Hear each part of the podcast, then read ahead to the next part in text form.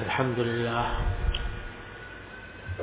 الحمد لله نحمده ونستعينه ونستغفره ونؤمن به ونتوكل عليه. ونعوذ بالله من شرور أنفسنا ومن سيئات أعمالنا.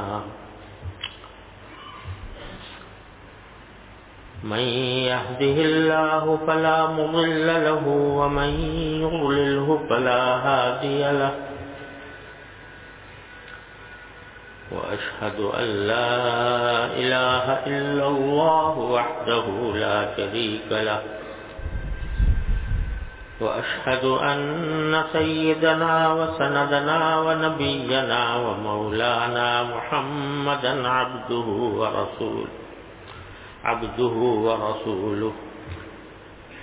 صلى الله تعالى عليه وعلى آله وأصحابه وبارك وسلم تسليما كثيرا.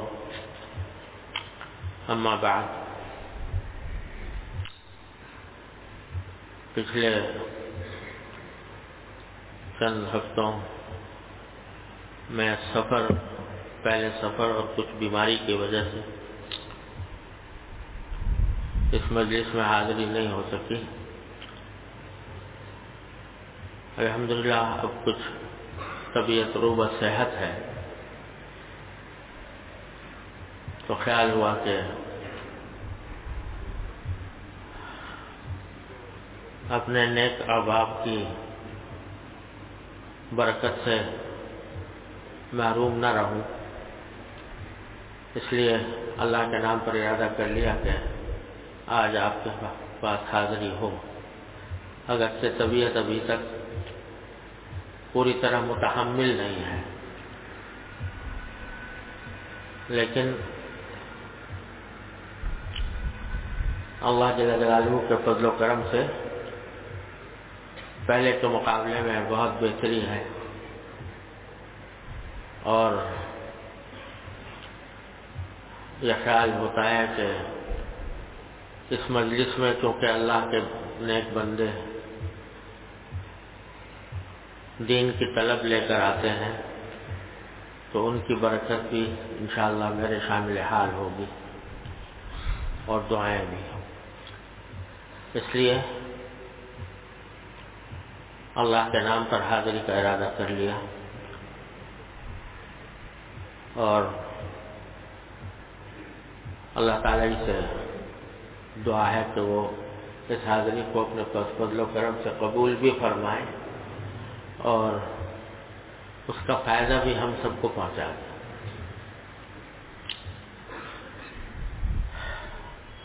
ابھی کتاب کھولی تو یاد آیا کہ جو آخری مجلس ہوئی تھی، اس میں میں نے ایک حدیث کا بیان شروع کیا تھا۔ اور غالباً وہ نامکمل رہ گئی تو اسی کا، اسی کی تکمیل کرنے کی کوشش کرتا ہوں۔ اللہ تبارک و تعالیٰ اپنے رضا کے مطابق عرض کرنے کی توفیق عطا فرمائے۔ وہ ایک حدیث ہے حضرت شداد ابن اوس رضی اللہ تعالیٰ یہ ایک انصاری صحابی ہیں، حضرت شداد ابن اوس رضی اللہ تعالیٰ ان کے والد بھی صحابی تھے اور بدری صحابی تھے۔ غزوہ بدر میں شامل ہوئے اور پھر غزوہ عہد میں شہید ہوئے ان کے والد۔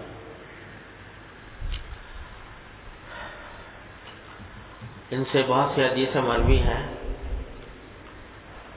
اور حضور اقدس سرورت عالم صلی اللہ علیہ وسلم کے ساتھ ان کے خصوصی تعلق کے اوپر بھی بعض روایتیں شاہد ہیں۔ یہ جو ہم اکثر و بیشتر پڑھتے ہیں سید الاستغفار۔ آپ نے سنا ہوگا اللہ مانتا ربی لا الہ الا انت، خلقتنی وانا عبدک ولا عادک وبادک مستطاعت اعوذ بک من شر ما صنعت. اس کو سید الاستغفار کہا گیا ہے یعنی استغفار کے جتنے طریقے ہیں، ان میں سب سے اعلیٰ طریقہ یہ ہے۔ یہ سید الاستغفار انہی صحابی سے مری ہے، حضرت شداد ابن اوس صلی اللہ تعالیٰ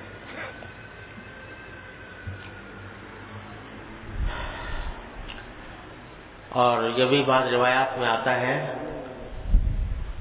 کہ جب حضور اقدس نبی کریم سربرت عالم صلی اللہ علیہ وسلم مرض وفات میں تھے، وفات کا وقت قریب تھا،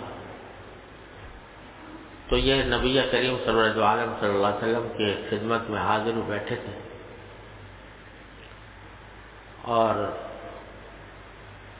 ان کی طبیعت پر نبی کریم عالم صلی اللہ علیہ وسلم کی بیماری کا اور اس اندیشے کا کہ شاید آپ اب دنیا سے تشریف لے جا رہے ہیں۔ بڑا طبیعت پر اثر تھا۔ غمگین، آزردہ، رنجیدہ بیٹھے ہوئے تھے۔ اور ان کے منہ سے یہ نکلا کہ رسول اللہ، دنیا تنگ معلوم ہوتی ہے۔ مطلب یہ تھا کہ آپ کی جدائی اور آپ کے دنیا سے تشریف لے جانے کا خیال، اس درجہ طبیعت پر اس کی وجہ سے رنج و غم ہے کہ ساری دنیا تنگ معلوم ہوتی۔ تو رسول کریم صلی اللہ علیہ وسلم نے فرمایا کہ تم دیکھو گے کہ شام فتح ہو جائے گا۔ اور بیت المقدس فتح ہو جائے گا۔ اور تمہیں وہاں پر بھی، تمہیں وہاں پر بھی کام کرنے کی توفیق ہوگی۔ شام میں بیت المقدس۔ یہ سرکار عالم صلی اللہ علیہ وسلم نے ان کو بشارت دی۔ چنانچہ بعد میں یہ چاروں خلفۂ راشدین کے زمانے میں زندہ رہے۔ اور بہت سی فتوحات میں حصہ لیا۔ آخر میں شام ہی میں پھر شام ہی کے اندر ان کا بہت زندگی کا بڑا حصہ شام میں گزرا اور وہیں پر وفات بھی ہوئی۔ تو بڑے درجے کے صاحب کرام میں سے ہیں، بڑے عبادت گزار، مشہور تھے۔ ان کی یہ حدیث ہے جو میں نے اس دن شروع کی تھی کہ وہ فرماتے ہیں کہ ایک مرتبہ حضور نبی کریم سرورت عالم صلی اللہ علیہ وسلم نے مجھ سے فرمایا کہ ادار آئی الناس یکتنزون الذهب والفضة، فاقتنز۔ فاقتنز هذه هؤلاء الكلمات کہ جب تم لوگوں کو دیکھو کہ سونا چاندی جمع کر رہے ہیں یعنی اسی فکر میں لگے ہوئے ہیں کہ زیادہ سے زیادہ سونا ملے، زیادہ سے زیادہ چاندی ملے، دولت زیادہ ہو جائے۔ جب تم لوگوں کو اس حالت میں دیکھو تو تم سونا چاندی جمع کرنے کے بجائے ان کلمات کو جمع کرو جو میں تمہیں سکھا رہا ہوں۔ لوگ تو سونا چاندی جمع کر رہے ہوں گے، اسی فکر میں لگے ہوں گے اور اسی پر فخر کر رہے ہوں گے کہ ہمارے پاس اتنا سونا ہو گیا، اتنا چاندی ہو گئی۔ لیکن تم اس حالت میں بجائے سونا چاندی کی طرف رغبت کرنے کے یہ کلمات میں تمہیں کچھ سکھا رہا ہوں، ان کو یہ سمجھو کہ ان کا خزانہ اکٹھا کرو۔ یہ خزانہ ہے جو تمہیں دے رہا ہوں۔ کچھ کلمات سکھائے، دعا کے کلمات۔ اور ان کے بارے میں فرمایا کہ یہ خزانہ ہے جو تمہیں دے رہا ہوں، اس کو جمع کرو۔ اب آپ اندازہ لگائیے کہ جس چیز کو حضور نبی کریم صلی اللہ علیہ وسلم خزانہ کراتے ہیں کہ جو سونے چاندی کے خزانے کے مقابلے میں یہ خزانہ بڑا زبردست ہے جو تمہیں دے رہا ہوں۔ اس کو اپنے پاس محفوظ رکھو۔ تو وہ کچھ دعائی یا کلمات ہیں جو نبی کریم صلی اللہ علیہ وسلم نے سکھائے۔ فرمایا، وہ کلمات یہ ہیں کہ اللہ انی اسلو کا اسلو کا ثبات فی الامر و الرشد. و اسلو کا شکر نعمتی و حسن عبادتی و اسلو کا لسانا صادقا و قلبا سلیما و خلقا مستقیما و اسلو کا من خیر ما تعلم وأعوذ بك من شر ما تعلم. إنك أنت علام الغيوب. یہ کلمات ہیں جو سکھائے حضور نبی کریم سرورت عالم صلی اللہ علیہ وسلم نے حضرت شداد ابن اوس کو اور یہ فرمایا کہ یہ سونے چاندی کے خزانے سے زیادہ بہتر ہے کہ اس خزانے کو جمع کرو۔ کیا دعائیں ہیں؟ پہلی دعا یہ ہے کہ اللہ نے اصلوں کا سبا کا فل اے اللہ، میں آپ سے تمام معاملات میں استقامت چاہتا ہوں۔ استقامت مانگتا ہوں۔ پہلی چیز جو مانگی اور اس کو خزانہ قرار دیا وہ یہ کہ میں آپ سے مانگتا ہوں استقامت۔ یعنی جو بھی اچھا کام ہو، جو بھی اچھی چیز ہو، جو بھی اچھا کام ہو اس میں مجھے استقامت عطا فرما دیجیے کہ میں اس کو پابندی کے ساتھ ادا کروں اور کسی کے ڈرائے میں نہ آؤں، کسی کے دھمکائے میں نہ آؤں، کسی کے ہنسی مذاق اڑانے کی پرواہ نہ کروں اور وہ کام کرتا رہوں۔ یہ مانا سوال کے نام بعض اوقات کسی کام کا شروع کرنا مشکل نہیں ہوتا۔ آدمی کسی جذبے میں آ کر کوئی کام شروع کر دیتا ہے۔ لیکن اس کام پر استقامت رکھنا کہ بس پھر پابندی سے کرے وہ آدمی، یہ یہ مشکل ہوتا ہے۔ اس کی توفیق اللہ تعالیٰ سے مانگنی چاہیے۔ اے اللہ، ہمیں استقامت کی توفیق عطا بہت سے لوگ ہوتے ہیں کہ کسی وقت جوش میں آ کر، جذبے میں آ کر کوئی اچھا کام شروع کر دیا، لیکن بعد میں کسی نے مذاق اڑا دیا، کسی نے کوئی ڈرا دھمکا دیا، کسی نے کوئی جملہ فکرا چست کر دیا، اس میں جا کر پھر پھسل گئے۔ یا اور کسی کی کہنے میں نہیں، خود اپنے نفس و شیطان کے بہکاوے شروع تو کر دیا، لیکن نفس نے بہکایا کہ بھائی یہ کون سا فرض ہے، واجب ہے؟ چلو نہیں کیا تو نہیں کیا۔ اس کے نتیجے میں آدمی جو ہے وہ پھسل جاتا ہے اور استقامت سے دور چلا جاتا ہے۔ تو حضور نبی کریم صلی اللہ علیہ صلی اللہ علیہ وسلم نے یہ دعا سکھائی کہ اللہ تعالیٰ سے استقامت مانگو، کیونکہ تھوڑا عمل ہو لیکن استقامت کے ساتھ ہو۔ تو وہ اللہ تبارک و تعالیٰ کے ہاں بڑا، اس کی بڑی قدر ہے اور وہ انسان کے لیے بڑا مفید ہوتا ہے۔ اور ایک مرتبہ میں زیادہ کر لیا، دوسری مرتبہ میں چھوڑ دیا، تو اس سے کچھ فائدہ نہیں ہوتا۔ فرمایا کہ خیر العمل ما دیم علیہ و انقل سب سے عمل اچھا وہ ہے جس پر استقامت ہو، مداومت ہو، چاہے وہ تھوڑا ہی تو اسی لیے بزرگوں نے فرمایا کہ اپنے نفلی عبادتوں کے معمولات جو ہیں وہ اتنے مقرر کرو جس کو نبھا کر کر سکتے تھوڑے کرو مگر نبھا کر کرو۔ اور بزرگوں نے اس کی مثال یہ دی ہے کہ فرض کرو ایک نل ہے، اس میں سے پانی گر رہا ہے۔ اگر ایک ایک قطرہ بھی گر رہا ہو نل سے پانی اور نیچے پتھر رکھا ہو، تو ایک مدت کے بعد اس پتھر کے اندر سوراخ کر دے گا۔ حالانکہ چھوٹا سا قطرہ ہے۔ لیکن مسلسل گر رہا ہے، مستقل گر رہا ہے، گر رہا ہے، گر رہا ہے گرتا جا رہا ہے۔ تو پتھر میں سوراخ کر دیں۔ اور بہت تیز پریشر سے آپ نے پانی کھولا۔ اس کا جتنا اس قطرے سے ہزاروں گنا زیادہ پانی بہا دیا۔ لیکن پتھر پر کچھ اثر نہیں ہوگا تھوڑا ہو، پابندی سے ہو۔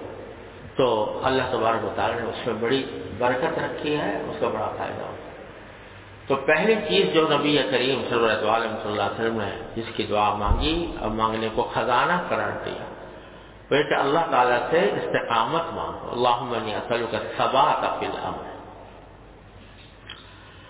وہ عظیمت رشت دوسری چیز جو خزانے کے طور پر مانگنے کے آپ نے فرمایا، وہ یہ کہ رشد یعنی ہدایت کا کام۔ اچھا کام، نیک کام۔ اس کا عزم میرے دل میں پیدا فرما دیتے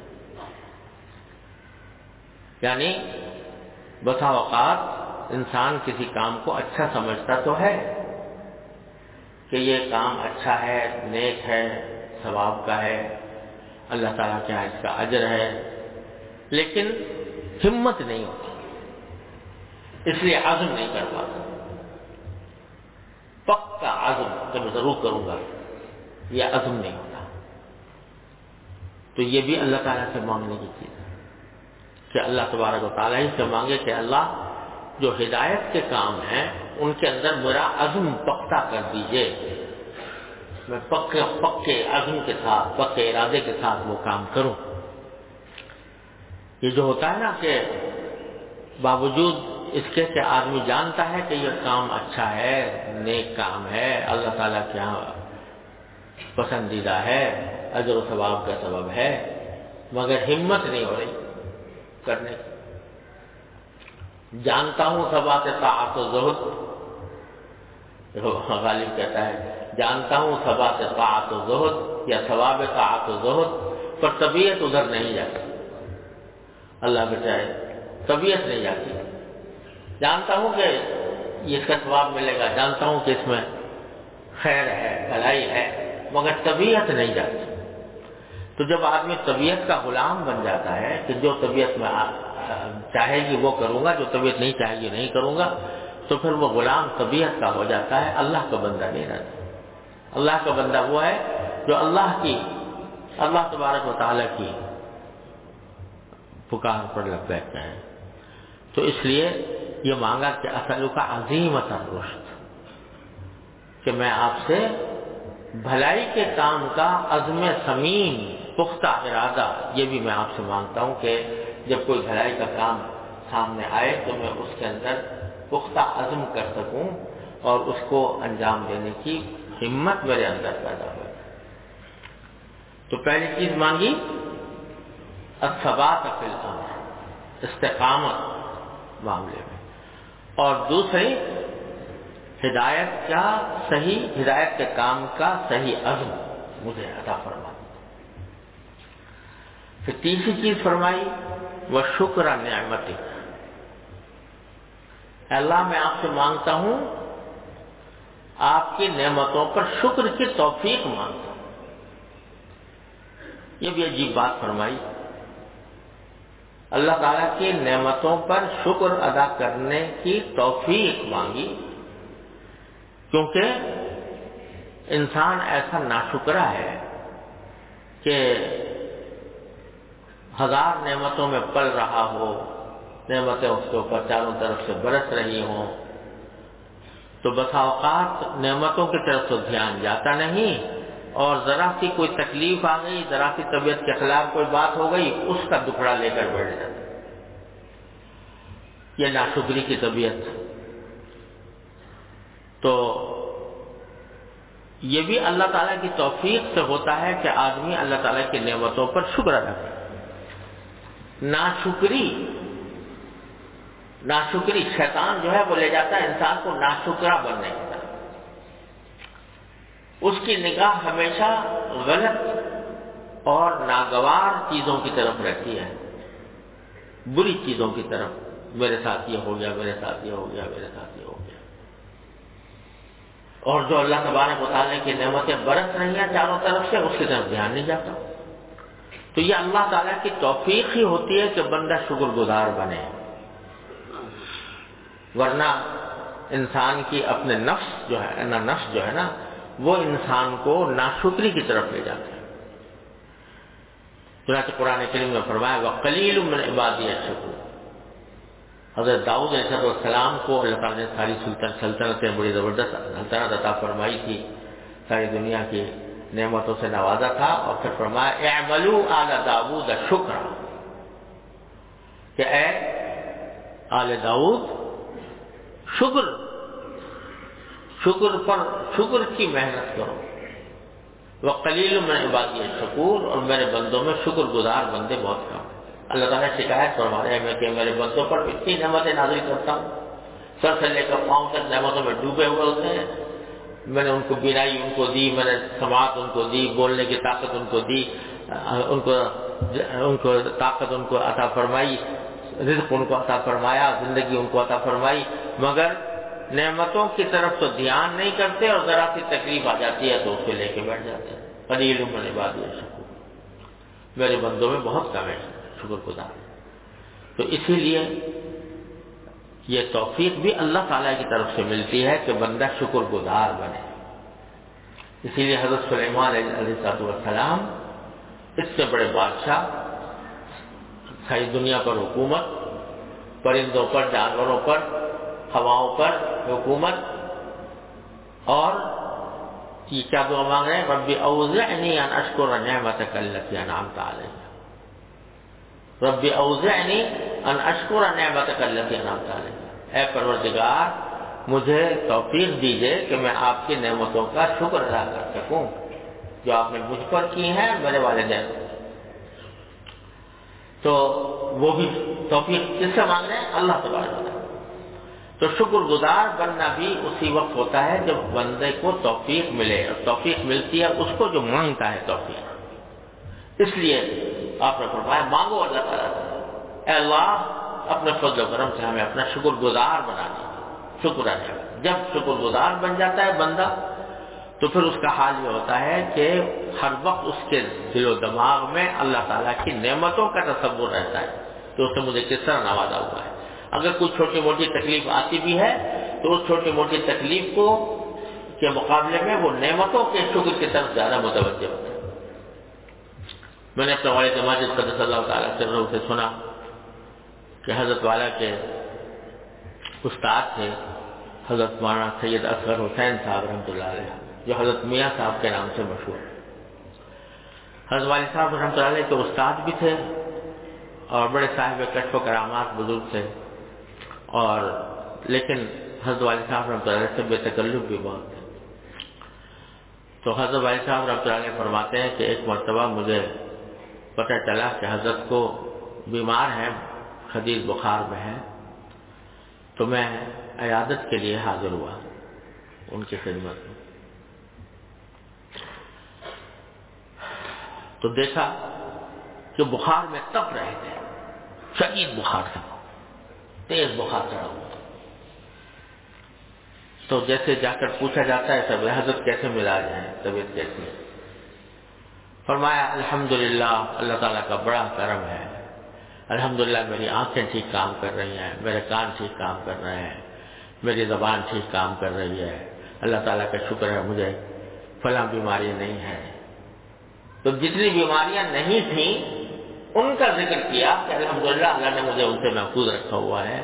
ہاں بھائی، تھوڑا سا بخار ہے، دعا کرو، اللہ تعالیٰ یہ بھی دور کروا تو وہ جو بخار کی تکلیف تھی، اس کو آخر میں ذکر کیا اور جتنی تکلیفیں نہیں تھیں اور جو جو راحتیں میسر تھیں، ان کا پہلے ذکر۔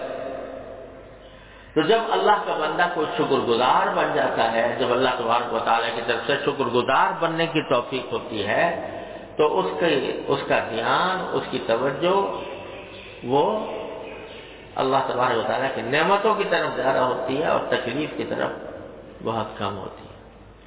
جو ہوتی بھی ہے، تو اس کو بھی مانگ لیتا ہے، یا اللہ، آپ کی، آپ کا، آپ کے فیصلے پر میں راضی ہوں، لیکن میں کمزور ہوں اپنے رحمت سے میری یہ تکلیف بھی دور فرما دی۔ تو شکر گزار بننا، قدم قدم پر آدمی اللہ تبارک و تعالیٰ کا شکر گزار بنے اور یہ ایسی چیز ہے بھائی، ہمارے حضرت والا میرے حضرت حضرت عارفی قدر اللہ تعالیٰ صدر اللہ تعالیٰ کے درجات بلند فرمائے۔ تقریباً ہر مجلس میں ہم ہم لوگوں کو اس کی طرف متوجہ فرمایا۔ کرتے کہ ذرا تصور کیا کرو، اللہ تعالیٰ کی نعمتوں کا، کیسی کیسی نعمتیں اس نے دے رکھی ہیں۔ ان کا تصور کر کر کے اللہ تبارک و تعالیٰ کا شکر کثرت سے ادا کیا کرو جب کسی بندے کو اللہ جل جلالہ کے شکر کی توفیق ہو جاتی ہے، شکر گزار بننے کی توفیق ہو جاتی ہے، تو درخت اللہ تعالیٰ کی معرفت کے دروازے اس پر کھل جاتے ہیں۔ یہ معمولی چیز نہیں ہے، اللہ تعالیٰ کا شکر ادا کرنا اللہ تعالیٰ کی معرفت کے دروازے اس سے کھلتے ہیں۔ اللہ جل جلالہ سے تعلق اس کے ذریعے مضبوط ہوتا ہے۔ اللہ تبارک و تعالیٰ کے ساتھ رابطہ استوار ہوتا ہے۔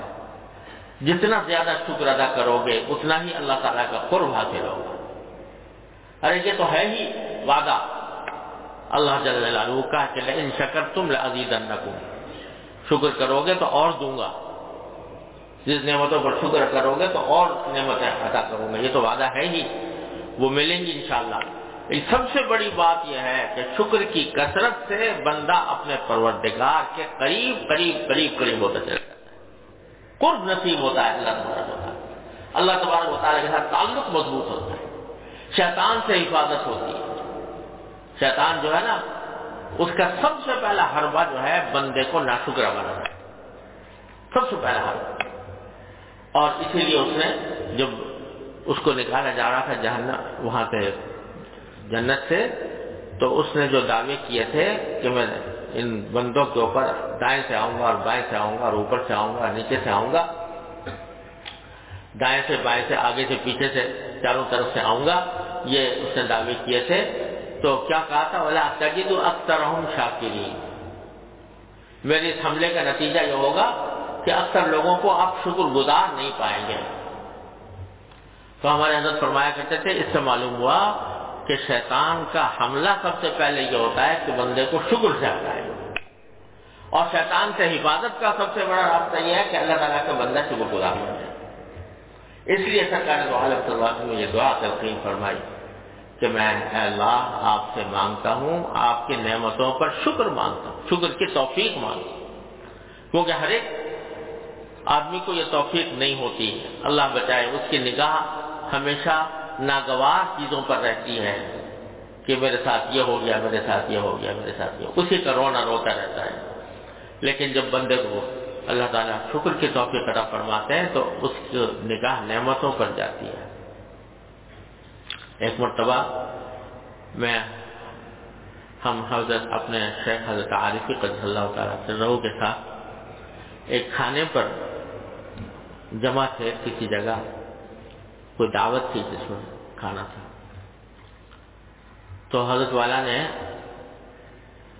ارشاد فرمایا، کھانا شروع ہونے والا تھا، شروع کر بھی دیا تھا۔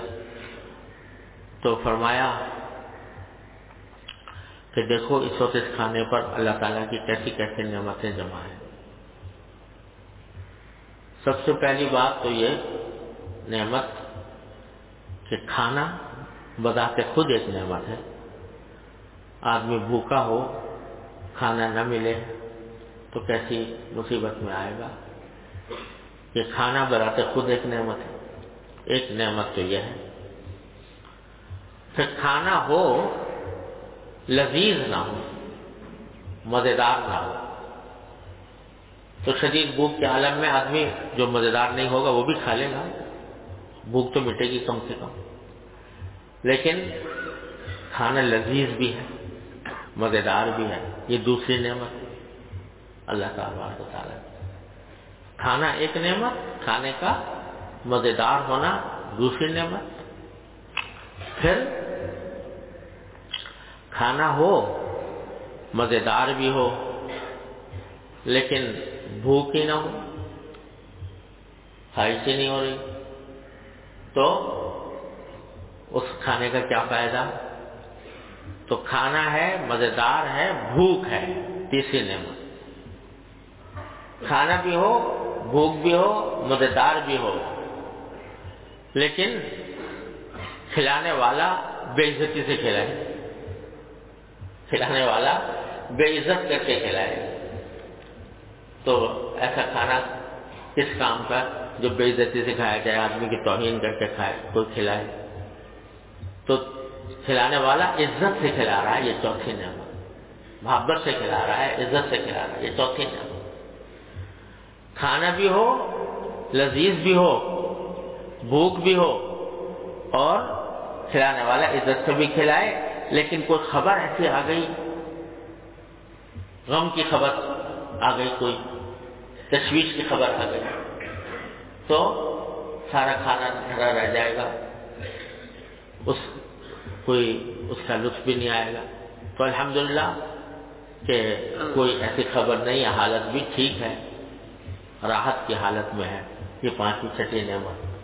تو فرمایا کہ ایک کھانے کے اوپر کتنی نعمتیں میں جمع ہے یہ نگاہ جاتی ہے شکر گزار بننے کی۔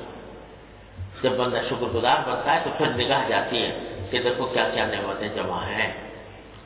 اور اگر نہ شکرا ہو تو اس میں ذرا سا بھی کھانے میں کوئی نقص نکل آئے گا تو اس کو پکڑ کے بیٹھ جائے گا۔ یہ کھانا تو بڑا خراب تھا، مزیدار نہیں تھا، وغیرہ وغیرہ۔ اس کی برائی بیان کرنا شروع کرتے تو یہ اللہ جل جلالہ کی توفیق ہے کہ جو بندہ شکر گزار بنتا ہے۔ اس لیے سرکار صلی اللہ علیہ وسلم نے فرمایا کہ اے اللہ، میں آپ سے آپ کی نعمتوں کا شکر ادا کرنے کی توفیق مانگتا ہوں۔ شکر نعمت تین چیزیں ہو گئی استقامت اور نیک کام کے اوپر عزم اور ہمت۔ تیسرے، اللہ تعالیٰ کی نعمتوں کا شکر۔ و حسن عبادت اور اللہ، میں آپ سے آپ کی عبادت اچھی طرح کرنے کی توفیق مانگتا ہوں۔ عبادت ہی نہیں، عبادت کے حسن کی توفیق یعنی اچھی طرح عبادت کرنے کی توفیق۔ عبادت تو بس اوقات آدمی کر لیتا ہے، لیکن ایسی عبادت کے جو اچھی کہلائے، وہ وہ ہوتی ہے جو سنت کے مطابق۔ سنت کے مطابق عبادت کی توفیق، یہ بھی اللہ تبارک نماز نماز پڑھ لی لیکن الٹی سیدھی پڑھی، سنت کے مطابق نہیں پڑھی، تو عبادت تو ہوئی، لیکن حسن عبادت نہ تو اللہ، میں آپ سے آپ کی عبادت کیا اچھی طرح انجام دینے کی توفیق مانگتا ہوں، حسن عبادت۔ یہ بھی اللہ تعالیٰ پھر فرمایا ولیسان صادقا۔ اور اللہ میں آپ سے سچی زبان مانگتا ہوں۔ سچی زبان۔ سچی زبان کے کیا مانا سچی زبان کے اندر یہ بات تو خیر داخل ہے ہی کہ آدمی جھوٹ نہ بولے، ہمیشہ سچ بولے۔ لیکن صرف جو ہے، یہ در حقیقت قرآن کریم کی اور شریعت کی ایک اصطلاح ہے۔ صرف یہ ایک اصطلاح ہے۔ یعنی کسی بھی کام کو اس کے صحیح طریقے سے انجام دینا یہ صرف دو چیزیں ہیں جو اللہ تبارک و تعالیٰ سے اللہ تعالیٰ ان سب کی توفیق عطا فرمائے۔ عبادات میں اور اللہ تعالیٰ کی طاعت میں ایک صدق چاہیے، ایک اخلاص چاہیے۔ ایک صدق یہ ہے کہ جس طرح وہ کام کرنا چاہیے، اس طرح کیا جائے۔ اور اخلاص یہ ہے کہ وہ خالص اللہ کے لیے کیا جائے۔ نماز ہم پڑھ رہے ہیں۔ تو نماز کو اگر سنت کے مطابق اسی طرح ادا کیا جائے جیسے ادا کرنا چاہیے۔ یہ صرف اور نماز خالص اللہ کے لیے ہو، اللہ تعالیٰ کی رضامندی کے لیے ہو، اس میں دکھاوا مقصود نہ ہو، کوئی دنیاوی اور مقصد مقصود نہ ہو، یہ اخلاق ہے۔ دو چیزیں مل کر عبادت کے اندر کمال پیدا ہوتا ہے صرف اور اخلاق۔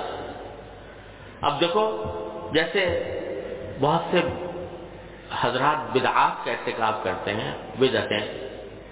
بدعتیں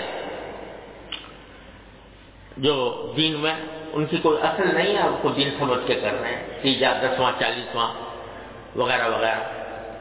جو بہت سی بدعات کا ارتکاب لوگ کرتے ہیں۔ اب اس میں تیجے میں کیا ہو رہا ہے؟ قرآن شریف پڑھ رہے ہیں۔ تلاوت ہو رہی ہے۔ لیکن تلاوت تو ہو رہی ہے، لیکن کیونکہ سنت کے مطابق نہیں ہو رہی، اس واسطے صرف نہیں، اخلاص ہے۔ کر رہے ہیں اللہ کے لیے۔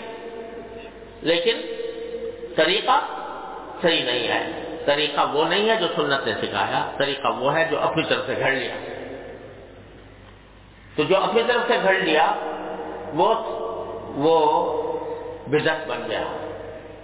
تو جو آدمی وہ کام کرے گا، چاہے اخلاق سے کرنا ہو اخلاق تو ہے، لیکن صدق نہیں ہے۔ صدق یہ ہے کہ جو عبادت بھی، جو کام بھی کیا جائے، وہ اس کے صحیح طریقے سے کیا یہ صدق ہے۔ یہ سچائی ہے۔ تو بدعات میں بسا اوقات خلوص ہوتا ہے۔ لوگ مثلا عید میلاد النبی پر جلوس نکال رہے ہیں۔ چلو اگر اس جلوس میں اور خرافات نہ ہو لیکن جلوس نکالنا بذات خود اس کو عبادت سمجھنا، اس جلوس نکالنے کو عبادت سمجھنا، یہ بدت ہے۔ کہیں نہ نبی کریم صلی اللہ علیہ وسلم سے ثابت، نہ صحابہ کرام سے ثابت، نہ کسی اور کتاب و سنت سے ثابت۔ اور اس کو عبادت سمجھ سے کر رہے ہیں بہت سے لوگ اس جلوس کو جو نکال رہے ہیں، وہ خلوص کے ساتھ، ان کا جذبہ یہی ہے کہ حضور اقدس رقم سے محبت، آپ کے ساتھ تعلق، آپ کی تو خلوص تو ہے، لیکن صرف نہیں، کیونکہ طریقہ جو ہے محبت کے اظہار کا، وہ وہ نہیں ہے جو نبی کریم صلی اللہ علیہ وسلم اور آپ کے صاحب کرام نے سکھایا یہ صرف تو جب یہ فرمایا کہ اے اللہ، مجھے صدق والی زبان عطا فرما۔ یعنی سچی زبان عطا فرما، صدق والی زبان عطا فرما۔ تو اس میں صرف اتنی بات نہیں ہے کہ وہ سچ بولے۔ یہ تو ہے ہی، سچ بولے۔ لیکن زبان کا جو صحیح استعمال کا طریقہ ہے، وہ سارا اس میں آ گیا۔ کہ وہ زبان کبھی غیبت نہ کرے، وہ زبان کبھی کسی پر بہتان نہ لگائے، وہ زبان کبھی کسی کی دلاداری نہ کرے، وہ زبان کبھی گالی گلوچ نہ کرے، وہ زبان جو فوش باتیں نہ کرے۔ یہ ساری باتیں آگے لسان سادے کر سچی زبان، صدق والی زبان۔ یعنی جس کام کے لیے میرے مولا نے یہ زبان پیدا کی ہے جس کام کے لیے اللہ تبارک تعالیٰ زبان بنائی ہے، یہ زبان اسی میں استعمال ہو۔ اس کے خلاف استعمال نہ ہو تو یہ لسان صادق ہے۔ یہ سچی زبان ہے۔ اس لیے سرکار دو عالم صلی اللہ علیہ وسلم اس سچ کو مانگنے کے لیے بھی اللہ ہی سے مانگو کہ اللہ، یہ زبان جو ہے میری سچی ہو جائے۔ اس کا استعمال اسی جگہ ہو جہاں آپ چاہتے ہیں۔ اس کا استعمال غلط نہ ہو۔ یہ جھوٹ نہ بولے، یہ غیبت نہ کرے۔ یہ کسی پر بہتان نہ لگائے یہ کسی کی دلاداری نہ کرے، کسی کو ستائے نہیں گلم گلوچ نہ کرے۔ ساری باتیں آگے انسان صادق اے اللہ، میں آپ سے صادق زبان مانگتا ہوں۔ وہ کلبن سلیمن اور فرمایا قلبن سلیمن ارے اللہ، میں آپ سے سلامتی والا دل مانگتا ہوں۔ قلبن سلیمن سلامتی والا دل۔ کیا جامع الفاظ ہیں، سرکار دو عالم صلی اللہ علیہ وسلم کے ایک ایک لفظ جو ہے وہ کائنات سمیٹے ہوئے معانی کہ دل ایسا ہو جو سلامتی والا ہو۔ سلامتی والا دل کون سا ہوتا ہے؟ جس میں خیالات بھی اچھے آتے ہیں، جس میں جذبات بھی اچھے پرورش پاتے ہیں، جس کے اندر ارادے بھی صحیح پیدا ہوتے ہیں، وہ ہے قلب سلیم۔ اور جس میں بات بھی وہ سمجھ میں آتی ہے جو صحیح ہوتی ہے۔ اور غلط بات سے وہ ابا کرتا ہے، انکار کرتا ہے، وہ قلب سلیم ہوتا ہے۔ اللہ بچائے، مت الٹی ہو جائے کسی کی۔ تو اچھائی بھی برائی نظر آتی ہے، برائی بھی اچھائی نظر آتی ہے۔ اللہ تعالیٰ محفوظ رکھتے یہ گناہوں کی ایک ایک نحوست یہ ہوتی ہے، گناہوں کی ایک نحوست یہ ہوتی ہے کہ بندے کی عقل ماری جاتی ہے۔ اور وہ دل جو سمجھ رکھتا ہے وہ ٹیڑھا ہو جاتا ہے۔ اور اچھی چیز کو برا سمجھتا ہے، بری چیز کو اچھا سمجھتا ہے۔ یہ اس کے اندر یہ بات پیدا ہو جاتی ہے۔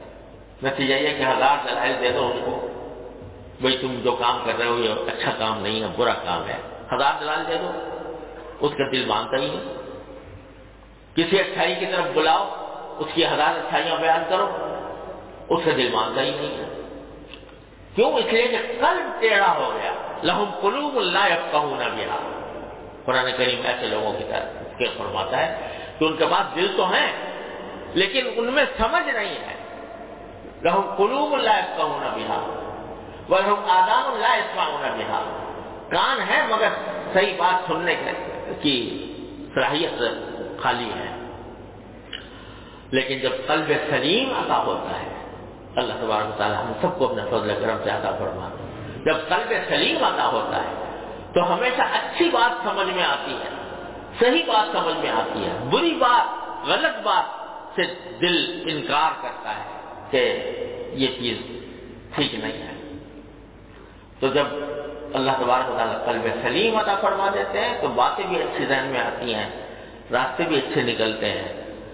تو اس لیے سرکار صلی اللہ علیہ وسلم نے فرمایا کہ مانگو اللہ تعالیٰ سے۔ اے اللہ، میں آپ سے قلب سلیم مانگتا ہوں، سلامتی والا دل مانگتا ہوں۔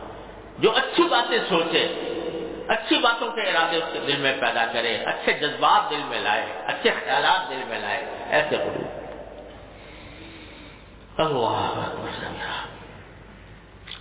تو قلب سلیم اور فرمایا وہ خلقم مستقیم اور ایسے اخلاق جو سیدھے سیدھے راستے پر چلنے والے اخلاق۔ ایسے اخلاق جو مجھے سیدھا راستہ دکھائیں، سیدھے راستے پر لے جائیں۔ اور پھر فرمایا کہ وہ کا من خیر ما تعالی عجیب جملہ ارشاد فرمایا۔ یہ ساری باتیں مانگ لی، کیا کیا مانگا؟ ذرا پھر تازہ کریں۔ استقامت مانگی عظیمت مانگی یعنی اچھے، اچھی باتوں کا عزم اور ہمت مانگی، اللہ تعالیٰ کی نعمتوں پر شکر مانگا، اللہ تعالیٰ کی عبادت کا حسن مانگا، اللہ تعالیٰ اور زبان صادق مانگی اور سلامتی والا دل مانگا اور استقامت والے اخلاق مانگے۔ سب کچھ مانگ لیا، لیکن پھر بھی کیا کہتے ہیں؟ وہ اصل کا من خیر ماتا یا اللہ جو میری سمجھ میں آیا وہ تو میں نے مانگ لیا۔ جو میری سمجھ میں آیا اچھائیاں وہ تو میں نے مانگ لی۔ لیکن کتنی اچھائیاں ایسی ہیں جو میرے جن کی طرف میرا ذہن نہیں جا گیا۔ اور آپ کے علم میں ہے آپ کے علم ازلی میں ہے تو اصل کا میں نے خیری ماتا اللہ، آپ کے علم میں جتنی اچھائیاں ہیں میرے حق میں۔ میرے حق میں آپ کے علم میں جتنی اچھائیاں ہیں اللہ، وہ بھی مانگتا ہوں۔ کا من خیر ماتا یعنی بندے نے اپنی شکستگی کا ہتھیار ڈالنے کا اعتراف کر کے اللہ تبارک و تعالیٰ کے اوپر چھوڑ دیا کہ اللہ میں کیا مانگوں گا، جتنی میری سمجھ میں آ رہا تھا وہ تو مانگ لیا۔ لیکن آپ کی نظر میں جو خیر ہے میرے لیے، کیا کیا چیزیں خیر ہیں؟ میں اس کا تصور بھی نہیں کر سکتا۔ آپ کی کے علم ازلی میں وہ باتیں موجود ہیں۔ اے اللہ، وہ بھی مانگتا ہوں۔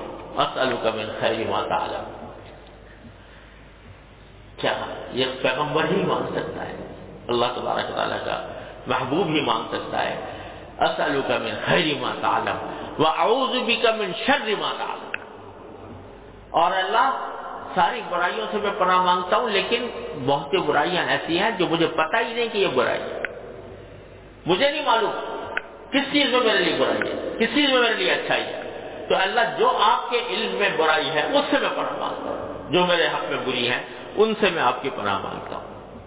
ان کا انت علام الغیوب۔ آپ ہی عالم الغیب ہیں، سب سے بڑے، آپ ہی جاننے والے ہیں لہٰذا یہ کلمات ہیں دعا کے جو سرکار جو عالم صلی اللہ علیہ وسلم نے شداد ابن اوس رضی اللہ تعالیٰ عنہ کو سکھائے اور یہ فرمایا کہ لوگ سونا چاندی جمع کر رہے ہوں گے، تم یہ کلمات جمع کر لو یعنی یہ جو کلمات جمع کرنے کا کیا مانا جمع کر لو۔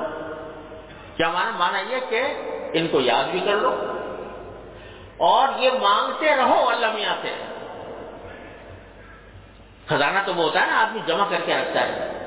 تو یہ خزانہ جمع کر کے رکھو۔ جمع کیسے کرو گے؟ کہ یاد کرو۔ اور یاد کر کے ان کو بار بار بار بار اللہ تبارک و تعالیٰ کی بارگاہ میں مانگتے رہو مانگتے رہو مانگتے رہو۔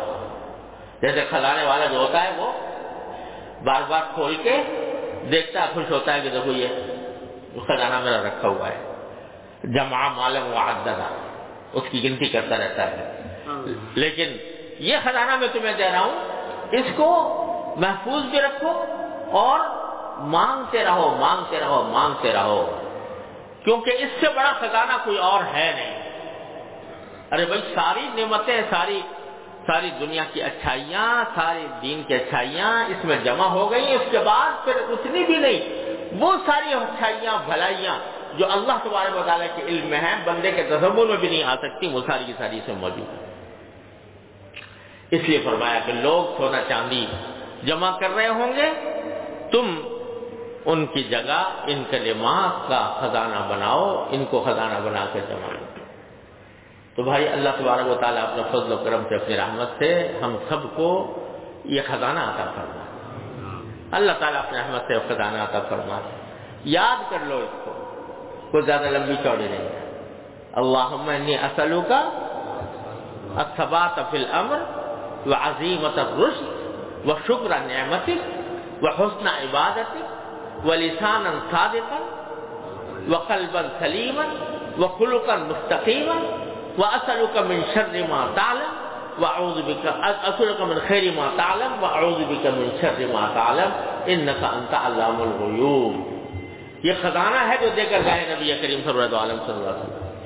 اس کو یاد بھی کر لو اور اس کو اپنے دعاؤں کا ایک حصہ بنا لو اور صبح شام کی دعاؤں میں، نمازوں کے بعد کی دعاؤں میں اس کو شامل کرو اور ان باتوں کا تصور کر کے جو بھی میں نے عرض کی ہیں۔ کہ کیا نعمتیں ہیں اللہ تبار بتا رہے ان کا تصور کر کے مانگو؟ ان شاء اللہ تم جو بندہ یہ مانگے گا تو سرکار دو عالم صلی اللہ علیہ وسلم کا دیا ہوا خزانہ ہے۔ انشاءاللہ وہ امیر ترین شخص ہوگا دنیا و آخرت میں، امیر ترین شخص ہوگا جس کو یہ چیزیں مل گئی اللہ تبارک و تعالیٰ کی طرف۔ اللہ تعالیٰ ہم سب کو عطا فرما دے۔ اللهم صل على سيدنا محمد وعلى ال سيدنا محمد كما صليت على ابراهيم وعلى ال ابراهيم انك حميد مجيد اللهم لك الحمد ولك الشكر. اللهم لك الحمد ولك الشكر. اللهم لك الحمد حمدا دائما مع دوامك. ولك الحمد حمدا خالدا مع خلودك ولك الحمد حمدا لا منتهى له دون مشيئتك. ولك الحمد حمدا لا يريد قائله إلا رضاك ولك الحمد حمدا عند كل طرفة عين وتنفس كل نفس. اللهم صل على سيدنا محمد وعلى آل سيدنا محمد كما صليت على إبراهيم وعلى آل إبراهيم إنك حميد مجيد. ربنا ظلمنا أنفسنا وان لم تغفر لنا وترحمنا لنكونن من الخاسرين ربنا آتنا في الدنيا حسنة وفي الآخرة حسنة وقنا عذاب النار اللهم أنا نسألك الثبات في الأمر وعظيمة الرشد ونسألك شكر نعمتك وحسن عبادتك ولسان نسألك لسانا صادقا وقلبا سليما وخلقا مستقيما ونسألك من خير ما تعلم ونعوذ بك من شر ما تعلم انك انت علام الغيوب یا ارحم الراحمین، اپنے فضل و کرم اپنے رحمت سے ہمارے تمام گناہوں کو معاف فرمائے. یا اللہ ہمارے تمام چھوٹے، بڑے، اگلے، پچھلے، خوبی، اعلانیہ، ہر طرح کے گناہوں کو معاف فرمائے. اے اللہ، ہمارے اعمال و اخلاق کی اصلاح فرمائے. یا اللہ، ہم بے ہمت ہے ہمت عطا فرما بے حوصلہ ہے حوصلہ عطا فرما یا اللہ اپنے دین کی صحیح سمجھ عطا فرما اس پر عمل کی توفیق عطا فرما اس پر استقامت عطا فرما یا اللہ ہر طرح کے شر سے فتنے سے معافیتوں سے منقرات سے ہماری، ہمارے گھر والوں، متعلقین، احباب، سب کی حفاظت فرما۔ یا اللہ، یا رحمان، یا رحیم، یا کریم، تمام حاضرین اور حاضرات کو ان کے تمام جائز مقاصد میں کامیابی عطا فرما۔ یا اللہ، سب کی پریشانیوں کو دور فرما، سب کی مشکلات کو آسان فرما۔ یا اللہ ہمیں جو لوگ بیمار ہیں انہیں شفا کامل و عاجل عطا فرما۔ اے اللہ، جو تنگ دست ہے ان کی تنگ دستی کو دور فرما۔ جو اور کسی طرح پریشان ہیں، اپنی رحمت سے ان کی پریشانیوں کو رفع فرما دے۔ یا اللہ ہمیں اپنے فضل و کرم سے اپنا بنا لے۔ یا اللہ، ہمیں اپنا بنا لے۔ یا اللہ، ہمیں اپنا بنا لے۔ یا اللہ، یا رحمان الرحمین، یا غیرت المستغیثین، یا امان المستجرین ہماری تمام حاجات کو اپنے فضل و کرم سے پورا فرما دے۔ یا اللہ، ہمارے ملک کو، ہمارے شہر کو۔ یا اللہ، فتنوں سے محفوظ فرما۔ یا اللہ، اس ملک کو صحیح معنی میں اسلامی فلاحی مملکت بننے کی توفیق عطا فرما۔ جو لوگ اس کے خلاف کام کر رہے ہیں، یا اللہ ان کو ہدایت عطا فرما۔ اے اللہ، ان کی سازشوں سے ہمارے ملک کی حفاظت فرما۔ اللهم نسألك من خير ما سألك منه عبدك ونبيك سيدنا محمد صلى الله عليه وسلم ونعوذ بك من شر ما استعاذك منه عبدك ونبيك سيدنا محمد صلى الله عليه وسلم۔ ربنا تقبل منا۔ إنك أنت السميع العليم. وتب علينا إنك أنت التواب الرحيم. وصلى الله تعالى على خير خلقه سيدنا مولانا محمد وعلى آله وأصحابه أجمعين. آمين برحمتك يا